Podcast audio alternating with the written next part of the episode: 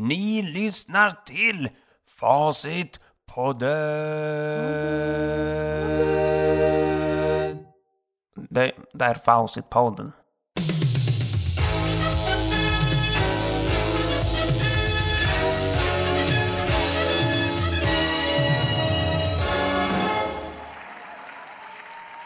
Efter ungefär 9 månader av pandemi så åker vi inte längre. Nej, vi sket i allt. Vi gick ut och söp ändå. Ja, vi teja inte. Men en sak var i alla fall kvar. Och det var ju podcasten som räddade våra liv. Facit-podden. Facit.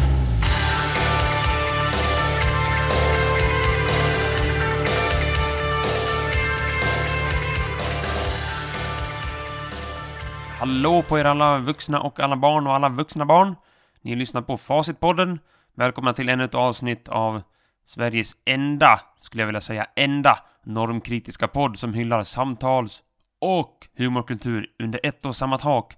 Det är Facit-podden som drivs av mig, Olle Ekman, och jag sitter här i Falun nära Riksskidstadion på Lugnet uppe vid hoppbackarna där och spelar in min Facit-podd av Facit stora mått och proportioner. Hoppas att ni gillade mitt Smålands pandemi-intro här. Jag tog in en smålänning i simulatoren som fick göra sitt för att det skulle bli ett roligt intro. Hoppas att ni sitter i Värnamo och Gislaved och Växjö och Smålandstenar och tycker att det där var riktigt bra. Nu ska jag för 17 lyssna på nästa avsnitt också. Om man pratar sån finemang småländska. Precis, 1 krona. Vad sa det att det kostar? 2 kronor? Nej, 1 krona. Precis. Härma min kompis Jan där, Janne. Hej Janne, mycket trevligt. Om vi kollar ut här så ser vi att det är pandemi. Det är riktig pandemi. Och det är, alltså, när man var liten satt man och kollade på filmer och det var Deep Impact. Och det var Armageddon och det var Independence Day. Och då kommer asteroider och aliens med stora kanoner och det blir kaos liksom. Och presidenten måste stå, fan nu ska vi skjuta ner dem. Fucking Independence Day, skjut ner alienserna. Och vad har vi för hot här då? Osynliga jävla virus som får oss att gå runt med mask och skämmas och stå på bussar långt ifrån varandra och ingen orkar träffas och ingen vill ligga och ingen orkar fan ordna en grillfest än en gång. Det vill jag se en film om. Jag vet inte ens hur den filmen skulle bli, men det blir en ganska ointressant film. Helt plötsligt så sitter alla ledare och alla världens presidenter vid en kamera och bara, nu måste vi vara hemma. Nu måste vi stanna hemma. Ingen går till affären, ingen går till bio, ingen går att ta en öl, ingen går att ta en drink, ingen äter, ingen gör någonting, ingen go-kartbana kommer öppet. Okej, slut på filmen. Vilken katastroffilm var det? Jo, vad ska den heta? The Corona Times. Nej, vad fan vad tråkigt. Det blir inga Armageddon, inga dinosaurier och Independence Day och Deep Impact. Brr, yeah. Nej, stanna hemma. Fan, jag tänker inte stanna hemma. Jag tänker gå ut. Jag tänker gå ut och spela fotboll, ta mig fan själv, cricket i snön och kasta boll på folks hus. Kom ut för fan, ut och lek. Pandemi. Ut, lev livet, lyft vikter, fucking be a man. Wow. Välkomna. Facit-podden. Ja, ut och lyft vikter, fucking be a man. Kom igen nu. Så inleder vi avsnitt 26 här i Facit-podden, mycket manligt. Facit är ju ett gammalt uttryck från engelska som heter Facit. Från början är det från grekiska då som kom från ordet fasot som betyder verklighet. Så nu har ni koll på det igen här. Facitpodden breaks down the shit for you. Och tittar vi ut här så ser vi grått väder och pandemi. Pandemi. Till och med på Stureplan har en pandemi. Precis, pandemi i limousinen, pandemi vid hummerbordet, pandemi vid champagneflaskan. Det är pandemi ändå. Och det trevliga med en pandemi är att pandemin bryr sig inte om du är rik eller fattig eller lång eller kort, om du är muskulös eller så. Men pandemin bryr sig om du är hälsosam. Så ta hand om dig, ut och var någonstans. Sitt inte inne och bli dammig och grå och svartvit, utan gå ut och ta åt dig av de färger som finns. Och finns det ingen sol, ja då får du väl bygga en egen sol eller vara med folk som lyfter upp din dag och få allt att känna sig lite soligare. Så kan det vara. Man måste helt enkelt visa lite tåga här. Men jag har ju märkt att väldigt många människor är beroende av att samhällets kugghjul bara går runt och liksom drar allt framåt. För de har liksom ingen egen motor och egen katalysator som sjunkar igång i mitten av kroppen, utan de är beroende av att allt funkar som vanligt. Alla affärer har öppet som vanligt, alla restauranger har öppet som vanligt, kompisarna kommer, rysk kaviar på bordet, då kan de må bra. Men just nu så behöver vi kunna ta tag i vår inre motor ändå. Och så får det vara, eller så är det ju.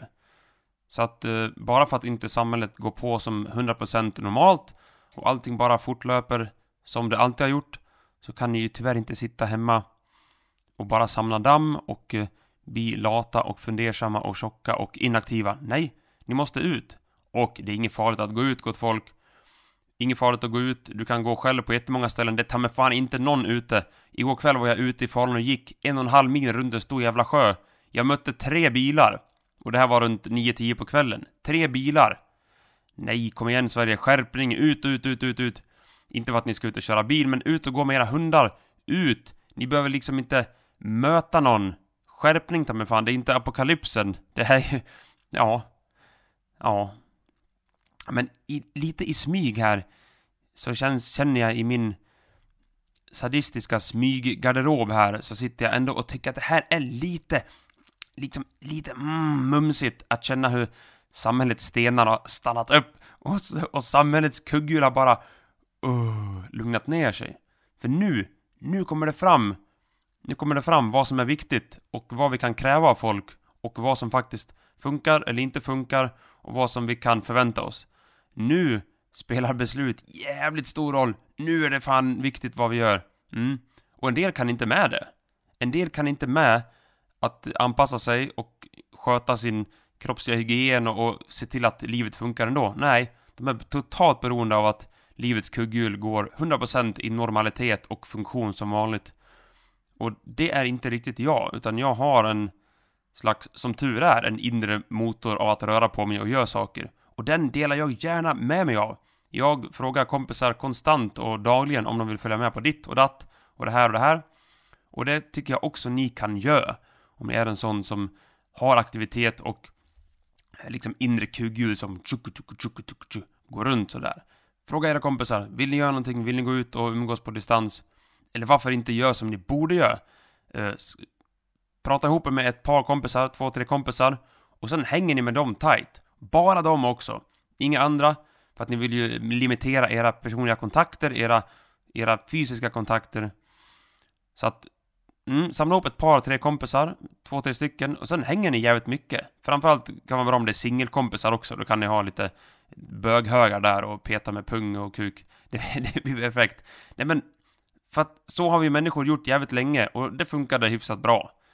Det är så vi har kommit så här långt. Att vi har skött våran hygien, tvättat oss och varit i tajta grupper. 100 personer, 150 personer, jägare och samlare. Det gick jävligt bra. Så jävligt bra gick det. Men sen när vi ska börja flyga överallt och pendla mellan jobb och fritid och hem. Och flyga miljontals mil hela tiden. Och ha marknader i Kina med avhuggna hästar och fladdermus, vampyrögon och soppor.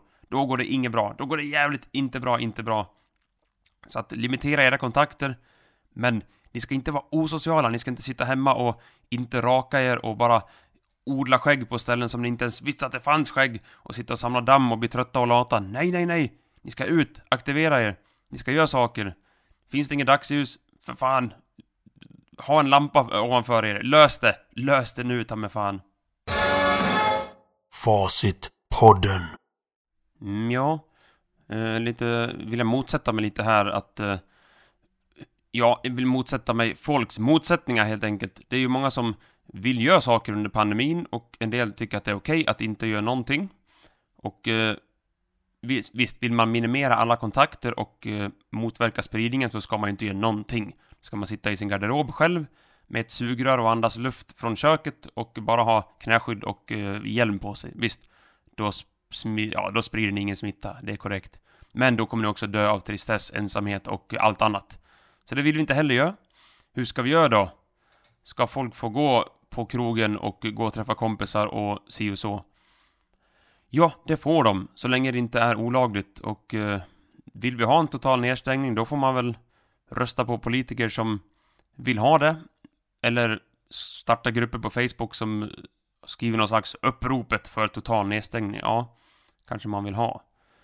Men folk är ju extremt olika här va. Och så länge det finns möjlighet att göra saker och inte allt är helt lagligt nedstängt, då kommer folk göra olika val och så. Och det här beror ju på att människor är olika. Och är man en person som alltid har funnit sig ganska bekväm i att sitta hemma och skypa och kolla på film och spela dator och så, en typisk sån hemmasittarperson, då är det väldigt lätt att säga till andra att fan, det är väl inget problem, fan, stanna hemma, spela lite dator och så. Men folk har extrema behov och det är väldigt lätt att säga till någon att så här ska man göra, för att det är ju så lätt för mig. Så utgår man bara från sig själv och så tror man att alla andra har lika lätt och lika svårt att göra olika saker. Så är det inte. I can drop it for you here. Sanningen är inte så. Till exempel jag skulle nästan lika gärna kunna gå under om jag inte fick gå ut och liksom grilla lite, starta lite eldar, jogga runt, springa runt, leka lite, fiska lite, ha lite saker för mig. Och träffa någon kompis också. Och så länge vi inte har ett drönarsamhälle där drönare svävar runt och samlar in information åt staten nonstop. En del tror att vi har det nu, men jag tror inte att det är riktigt så än. Men så länge vi inte har det så kommer jag göra som jag vill och som jag får. Och om inte jag måste ha mask, då kanske inte jag har mask på mig. Ja, så är det. Det är väldigt svårt för mig att säga varför jag inte skulle ha mask på mig. Men det är väldigt tufft att ändra på ett beteende när något har varit på ett visst sätt. Alla mina 38 år är jag snart. Och sen ska man ändra på det bara. Det kanske låter lätt, och för en del är det lätt. En del tar till sig nya regler och nya saker ganska fort. Jag gör inte det. Jag är i grund och botten en liksom inbiten, såhär, motsträvsam, envis, konservativ själ som dock har lyckats ladda ner en hel del bra liberala tankar i mitt hjärta och hjärna. Men i grund och botten så är jag skeptisk mot allt nytt, till och med nytt som alla andra säger är bra. Speciellt om alla säger det här är bra, det här ska du göra. Då blir jag jävligt skeptisk. Va? Gillar inte nya saker på så många sätt. Gillar inte överraskningar. Gillar inte osäkra sammanhang och så. Och för mig, alltså jag tror att så här fungerar väldigt många. Ska man göra någonting nytt, sätta på sig en ny mask eller en ny grej eller typ, ska vi behöva ta körkort? Ska vi behöva hjälm på oss? Ska vi behöva ha kondomer på oss? Ja, kanske vi behöver, men för många personer, inklusive mig, så är det jävligt svårt att ta till sig ny teknologi, för brist på bättre ord. Nya saker, nya rön, nya rekommendationer, nya regler. Nej, jag håller gärna fast vid gamla tankar här. Och det gamla tankar inte som att vi ska ha slaveri och ingen ska få rösträtt och så. Nej, det är inte så, utan det är bara jävligt skeptisk mot typ en ny magnumglass. En ny Solero. Fan, det räcker väl med Magnum vanlig, Magnum mandel och Magnum vit. Knappt att det ska finnas där, utan en räcker väl för fan. Så jag blir så här anti allting som är nytt. Och pandemin är jag också anti. Och jag gillar inte nya saker. Så är det bara. Och jag har ju märkt att folk förstår inte hur olika behov en del människor kan ha. Jag måste ut. Jag måste göra saker. Jag måste röra på mig. Annars kan jag fan lika gärna dö ändå. Så måste det vara. Och sen är det väldigt lätt också. Någon som har ett förhållande. Kanske har en familj hemma. Och har ett jobb som de går till på semidaglig basis. Kanske skypar och zoomar. De har ju sin kvot av möten redan uppfyllda. De kanske till och med tröttar på människor. Så att för dem är det inget svårt att stanna hemma och inte gå dit och inte gå på någon liten fest eller get together. För dem är det jävligt lätt. Men för en person som mig, som är singel och som inte har ett fast jobb och inte så här tok noggranna sociala kontakter, för mig blir det ju livsviktigt att träffa folk, åka på olika grejer och umgås så. Så att för mig kostar det ju extremt mycket mer att skippa någonting än för vissa andra. Och om man vill råda bot på det, att folk ändå ska göra samma val fast de har olika behov, då måste man ju ha lagar och regler som är satta liksom. Och då måste vi ha någon som befäster de lagarna och reglerna och någon som övervakar och så. Ja, det är ju därför vi har lagar och regler. Men en del kanske klarar av att köra fort på vägarna och en del måste köra 50. Men vi kan väl inte ha individuella regler och lagar så att de som är duktiga på att köra bil, de får köra 180 för att de klarar nog av det. Och de som är lite skröpliga och äldre och lite dåliga på att köra, de ska köra i 50 hela tiden. Nej, vi måste ha samma regler och lagar för alla. Oavsett om man är duktig på saker eller kass. Eller om man känner sig ensam. Eller om man måste träffa folk. Eller tycker att man kan stanna hemma. Vi måste ha samma regler och lagar för folk ändå. Men det jag säger är att ni kan inte förvänta er att alla ska göra samma val. Och tycka att samma saker är viktiga. Och samma saker är lätta. Och samma saker är svåra. Utan människor ser extremt olika ut. Och mår bra respektive dåligt av olika saker. Och det respekterar jag. Det respekterar jag till fullo. Och så om någon sitter bredvid mig typ ute här i maj, som kommer snart, men maj är ganska snart, 5-6 månader. Jag sitter den och säger, du Olle, vi sitter på en bar här och jag skulle önska att du hade ansiktsmask på dig faktiskt, annars så känner inte jag mig bekväm att umgås med dig. Då sätter jag väl på mig en mask för den personens skull. Inte för att det finns någon lag eller regel, men för att jag vill respektera min kompis. Så visst ska jag sträcka mig till det. Men jag tänker inte gå runt liksom fort jag går ut här eller gå in på något ställe, mask på mig. Jag kanske har det en dag, men jag vill inte att de ska tvinga mig att ha en mask på mig. Det känns inte trevligt. Men om regeln och lagen säger så, då gör jag det. Men då måste det också finnas någon sanktion som är som så att om du inte har mask på dig, då får du böter eller någonting. Precis som alla andra regler och lagar som är viktiga, så krävs det ju en sanktion för att det ska funka som en lag eller en regel. Det kan inte bara vara en rekommendation, för då är det som en inbjudan och ingen kallelse. Man skiljer på kallelse och inbjudan. Precis. Facit-podden. Sen blir jag också förbannat skeptisk till folk, jämt emot folk som verkar tro att det finns en perfekt lösning på det här coronaproblemet, eller för den sakens skull perfekt lösning på någonting. I can break it for you right here. Det finns inga perfekta lösningar. Det finns olika typer av misär, olika typer av system som funkar mer eller mindre bra, men det finns ingen perfekt lösning. Så att om folk inte ska göra saker, om folk ska stanna hemma, om folk inte ska jobba och så vidare, då kommer det en annan typ av misär på det. Det blir inte perfekt bara för att folk sitter inne i sin garderob med knäskydd och hjälm och andas luft genom ett sugrör från sitt kök. Nej. Det finns inga perfekta lösningar. Och de som tycker att det finns perfekta lösningar, de är faktiskt lite farliga, för att de blir fundamentalister. De tänker att det finns en perfekt lösning. Om bara alla kunde göra så här, precis så här som jag gör, då blir det bra. Det blir ett fundamentalistiskt sätt att se på saker, och det brukar sällan funka. Dels för att folk inte är likadana, men sen för att det finns inga perfekta lösningar, och att tro att vi kan undvika misär och dumma saker är ju att tro på tomten nästan. Det funkar liksom inte så. Det finns ingen dag som är perfekt när det kommer ner en mysig tjock gubbe genom skorstenen med skägg och röd näsa och ger livets goda julklappar till alla. Nej, finns inget sånt. Utan om vi kräver att människor ska göra på ett visst sätt, då blir det en typ av misär. Och kräver att de ska göra på ett annat sätt, då blir det en typ av annan misär. Det är bara välj din misär. Så vi skulle ju kunna ha folk som vaktar varje dörr och säga att nu gör vi inte så här, och nu går vi ut, och nu får ni inte köpa mat, men nu får ni köpa mat. Efter 10 går det bra, innan 7 går det bra. Då blir det lite som Kina. Och visst, vi kan ha det som Kina, men det skulle inte funka för gemene svensk. Och jag vet att det är att dra saker till sin spets.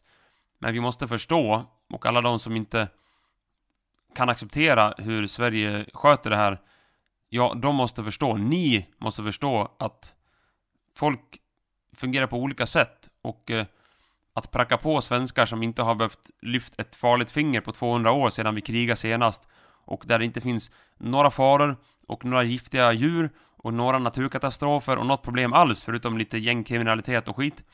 Det är väldigt svårt att få oss att acceptera en närmast kritisk krigssituation. Det kan man inte. Man kan ju hoppas att man accepterar att en sån situation råder, men man kan inte kräva att människor ska bara begripa det. Vi är trots allt hårlösa apor som nyss har slutat kasta bajs på varann, och vi råkar ha stora byggnader och iPhones och fina affärer, men vi förstår ju inte mikrovärlden, vi förstår ju inte små saker. Vi är vi är anpassade för att leva i en värld där det kommer elefanter och noshörningar och sabeltandade tigrar och ta våra barn, och vi måste kriga och slåss och palla äpplen och äta mangos. Det är det vi förstår. Och andra saker, farliga som de än må vara, typ små virus och osynliga läskiga saker, det är jävligt svårt att förstå. Så att då måste vi ha någon som berättar att nu gör ni så här, nu måste ni göra så här, annars får ni böter, nu ska ni ansiktsmask, nu ska ni vaccinera er, si och så, si och så. Annars kanske man inte gör det. För att även om något sägs på tv och alla säger det och det här är farligt och det är virus och det är droppsmitta och det är fan allting, luftburen smitta, ta mig fan. Det är ingenting vi bara intuitivt förstår. Vi är inte utvecklade för att förstå sådana mikroorganiska saker.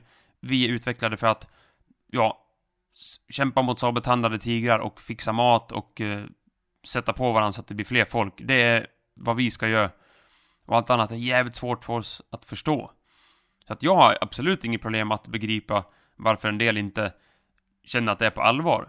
Det är för att det syns inte att det är på allvar. Det är bara någonting som folk säger. Att ja, nu är det på allvar. Ja, men vart är allvaret? Jo, det är osynligt i luften, gott folk. Precis. Så att, ja, det är lite svårt helt enkelt. Det är ett prekärt läge och det är inte så lätt som en del vill få det till. Därför, än en gång, I break it to you right here. Ingenting är lätt. Det finns inga perfekta lösningar. Det finns inte svart eller vitt. Det finns en grå massa i mitten som är svår att förstå, svår att acceptera och svår att fundera ut. Svart eller vitt? Nej, nej. Perfekta lösningar? Nej, nej. Facit-podden. Och perfekta lösningar finns ju såklart ingenstans. Men framförallt finns de inte i Ryssland. För där har det blivit lite problem nu med nya vaccinet. Och såklart, de kallar ju sitt nya vaccin för Sputnik 5 eller Sputnik V också. Som har då fått licens under en väldigt snabb och påskyndad process. Till och med innan slutet av kliniska studier. Så att i Ryssland snabbar man på. Ryssland är liksom landet där man skiter i allt. Man skiter i doping, man skiter i mammutar och återupplivar allting. Och nu innan ens testerna är klara så har man fått godkänt att pumpa i Sputnik 5 i varje person i Ryssland. Sputnik 5, ryssfemmor, wink wink. Ja, låter lite farligt där. Ryssland är inte så noga med vad de stoppar i sig och doping och sånt. Men det de är väldigt noga med hur de stoppar i sig och vad de stoppar i sig är ju det de dricker i sig, och det är ju alkohol och vodka. Och de vill ju dricka mycket och Ryssland konsumerar extrema mängder alkohol, och det är något som Sverige gärna tycker om att driva lite med. Och då är det så här att ryska läkare och officiella hälsonämndemän har ju sagt så här. Till exempel säger Anna Popova, så att säga Head of the Consumer Health Watchdog.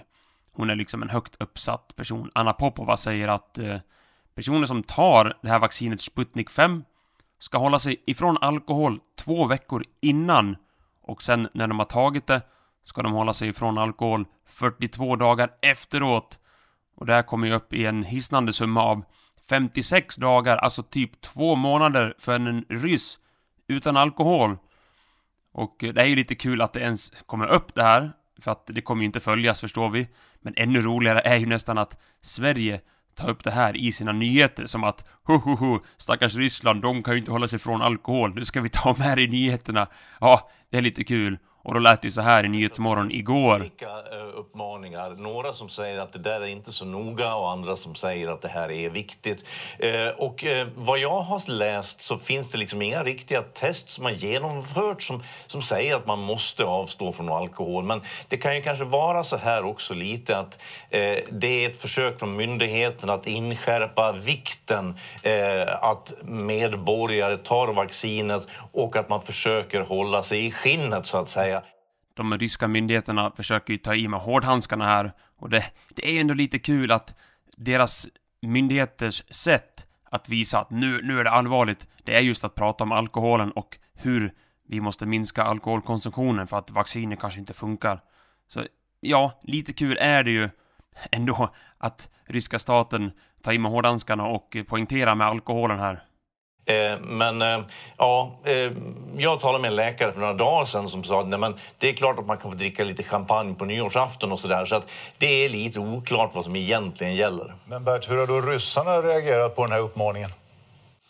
Ja, de få reaktioner jag har sett är ju då att det finns folk som säger att det där går ju inte. Det är klart att jag måste kunna ta en snaps till sillen, ungefär så va. Ja. Ja, stackars ryssar. Antingen dör de av covid, eller så dör de av alkohol, eller så dör de av en kombination av covid och alkohol. En snaps till sillen, som SVT:s Rysslands korrespondent Bert Sundström uttryckte det. Ja, ska man inte få ta en snaps till sillen? Snaps till sillen. Precis, de vill ta en snaps till sillen. Men de förstår ju också att det är allvar i Ryssland, vilket även Bert Sundström påpekade senare i reportaget. Att antalet döda och antalet smittade i Ryssland är oerhört höga.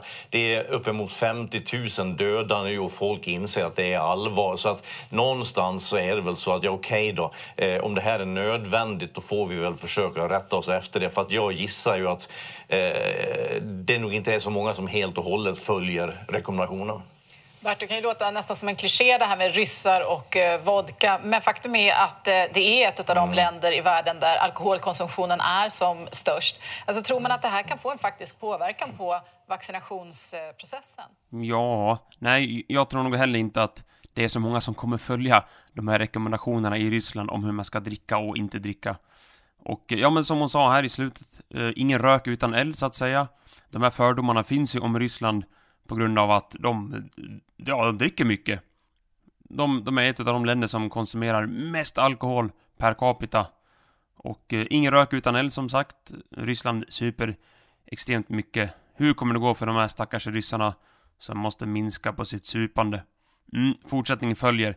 56 dagar utan alkohol. Ja. Men sen hade jag ju pratat med någon läkare där som sa att nej men, nu kan man ta ett glas champagne till nyår. Precis.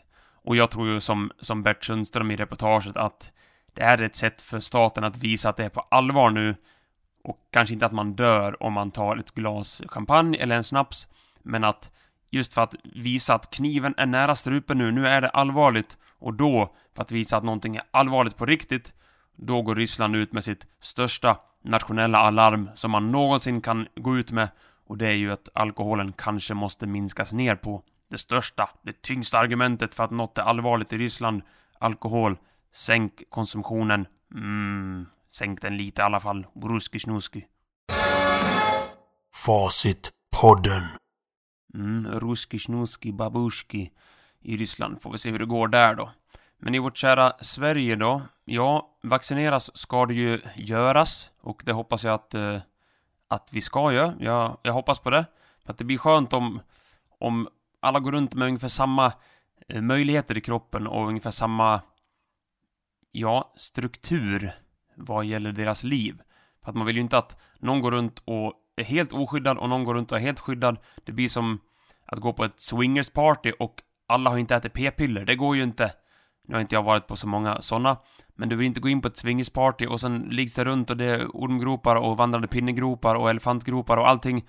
Och sen undrar du, vilka har tagit p-piller? Nej. Det är mycket säkrare om alla har tagit p-pillerna och det blir liksom, det blir en mer homogen grupp då.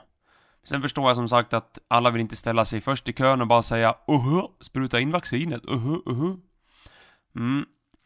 Jag tror också att en del kommer vara emot det här och då inte helt enkelt kommer vilja vaccinera sig. Men vad ska vi göra med dem då? Ska de få någon extra sanktion och liksom någon extra skatt på sig eller någon böteslapp eller någonting för att de inte vill vaccinera sig? Jag tycker nog inte det. Men jag kan tänka mig att en del kommer tycka det. Så att, tvång. Som jag sa på en podcast nyss, jag tror inte riktigt på tvång. För att om det ska tvingas vaccineras, då försvinner då försvinner politikernas, vad ska man säga, incitament och viktiga tankar om vaccinet. För de behöver inte längre då anstränga sig för att fixa fram bra forskning och bra argument och bra analyser för att övertyga folk om att det här är bra. För att om de redan vet att det är tvång och att folk måste vaccinera sig, då finns det inte lika stor vits för dem. Vitsen blir inte lika stor för politikerna att försöka ta fram vettiga argument för att det är bra. För varför skulle de göra det om det redan är tvång? Så att tvång är nog inte så bra ändå. Biverkningar är inte heller bra, men det kommer ju bli biverkningar. Alla saker har biverkningar, och om någonting ska funka jättebra, det vet man ju till exempel med sömnpiller, ska de funka jättebra, ja då kommer det andra biverkningar. För om sömnpillerna funkar, ta mig fan skitbra, det bara somnar som ormen på julafton. Så snabbt, ja då kommer det komma andra biverkningar. Då får du vet jag, körtelfeber, eller du vaknar nästa dag och känner dig jättedåsig och så har du liksom inte blivit så pigg alls. För att sömnpillerna gjorde så att du somnar, dunk, klubban som en särlig huvud, men du vaknar trött som en jävla sengångare. Så att, om du får någon sjukdom av vaccinet som du inte trodde att du kunde få, då blir ju det en biverkning som kanske inte så många skulle vilja ta, men dock kan ju biverkningarna, om de är dryga, visst, så kan det ju vara värt det så att säga. Och det kommer ju också vara så att en del som inte skulle fått covid eller ens har fått någon biverkning alls av covid, alltså symptomfria covidbärare, de kommer ju få kanske en reaktion på vaccinet, och de kanske kommer få en influensa, och de kanske kommer få en sjukdom, och någonting kommer hända, de får en knöl i arslet eller en finne på näsan, någonting. Så de kommer ju ställa sig på en lång rad och bli sura. Va? Armarna i kors. Jag fick minsann inte covid och ingenting, så helt symptomfri. Men sen tog jag vaccinet och då blev jag sjuk. Och så, och då. Det kommer ju komma sådana klagomål. Det förstår man ju. Och säkert kommer det komma en del grupper och en del konspirationsteoretiker och andra hemmasnickrande folk som säger att ja, mitt barn fick det här och den fick vattkoppor och den fick det här och körtelfeber och det var på grund av vaccinet. Det måste vara vaccinets fel. Vi ska inte vaccinera alls. Fuck vaccin. Ja, jag förstår sådana människor, och de kommer komma. För eftersom det kommer bli biverkningar med vaccin. Framförallt eftersom det inte har hunnit finslipats och raffinerats tillräckligt mycket och filtrerats. Utan de här första testerna, det kommer vara säkert, antar jag. Annars kommer man inte låta det gå igenom. Jag tror inte vi ska göra som i Ryssland, att låta det gå igenom licensen innan det ens är färdigtestat. Plus att vi ska skippa alkoholen. Nej, det blir nog svårt. Utan låt dem testa klart skiten så att det är färdigt och testat. Och sen kan vi licensiera ut det så att folk får vaccinera sig. Men även då så kommer det finnas vissa risker. Så att, Men samhället måste ju fasen komma tillbaka. Vi kan ju inte låta det vara som nu. Och låta allting vara tungrått och omöjligt och svårt. Och fan, du måste ha diplom för att ens få gå på en toa och pissa liksom. Nej, vi gör nog bäst i att vaccinera oss, tror jag. Jag tror att det blir bäst. Och visst, folk kommer få biverkningar som annars inte skulle fått ens covid eller något symptom på covid. Men det får det också vara värt. Jag fick en ganska dryg covid i mars-april, tror jag. Jag testade mig inte, men jag antar att det var covid. Det var riktigt jävla drygt.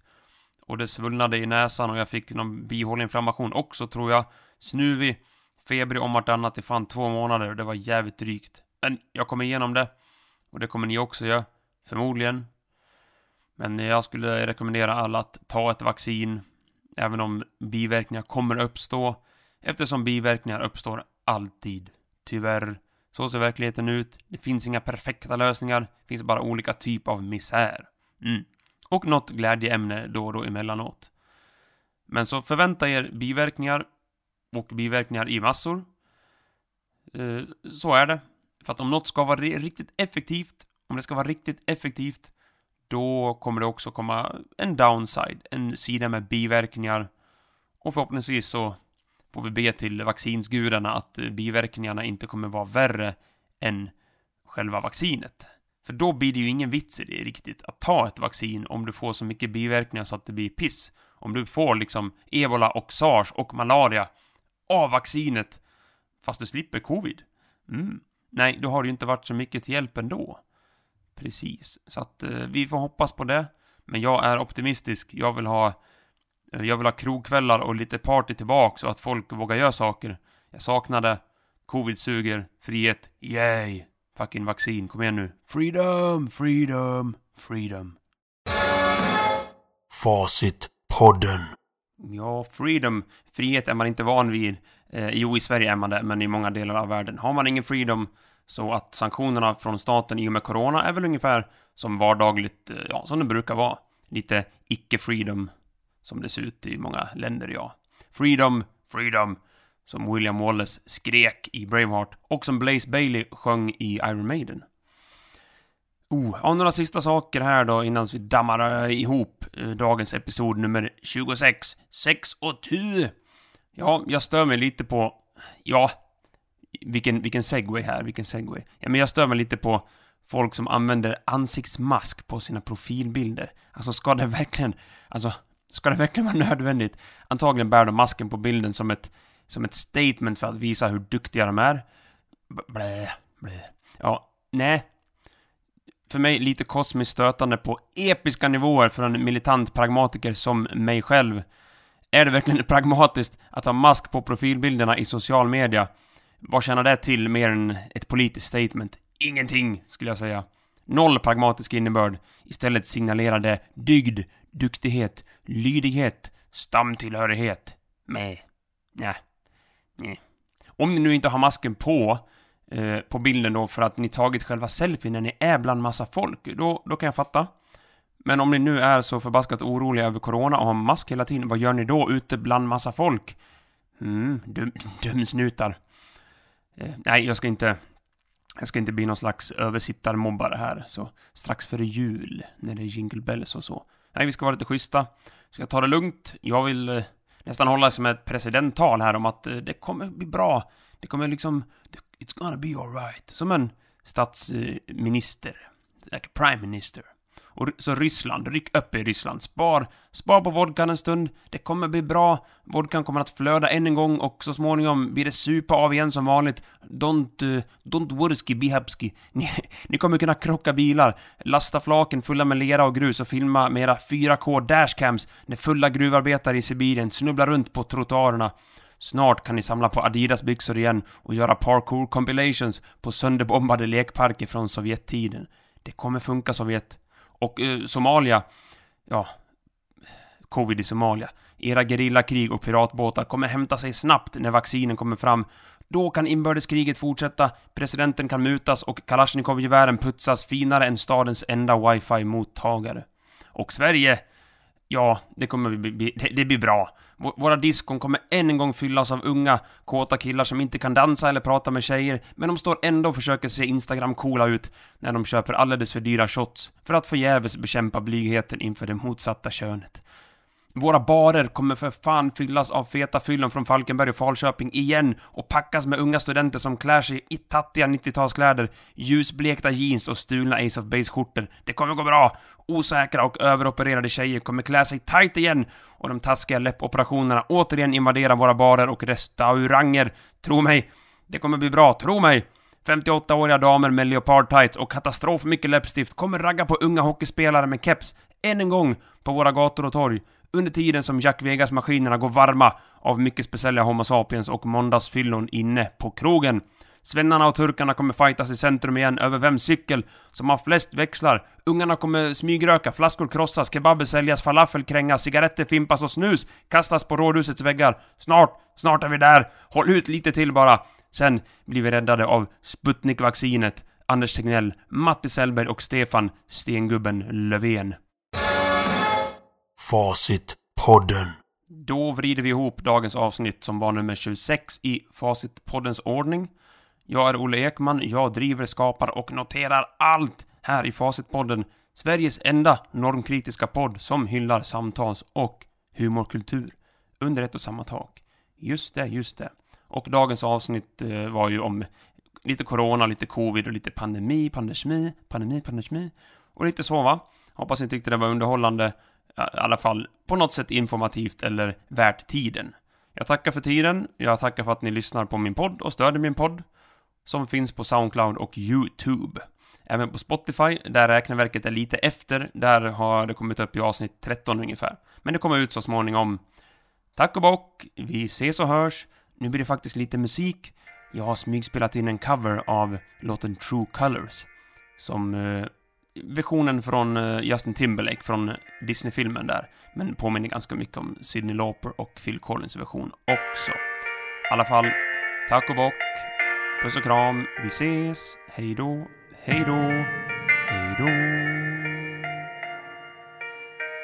Through the sighs, don't be discouraged 'cause I realize It's hard to take courage in a world full of people.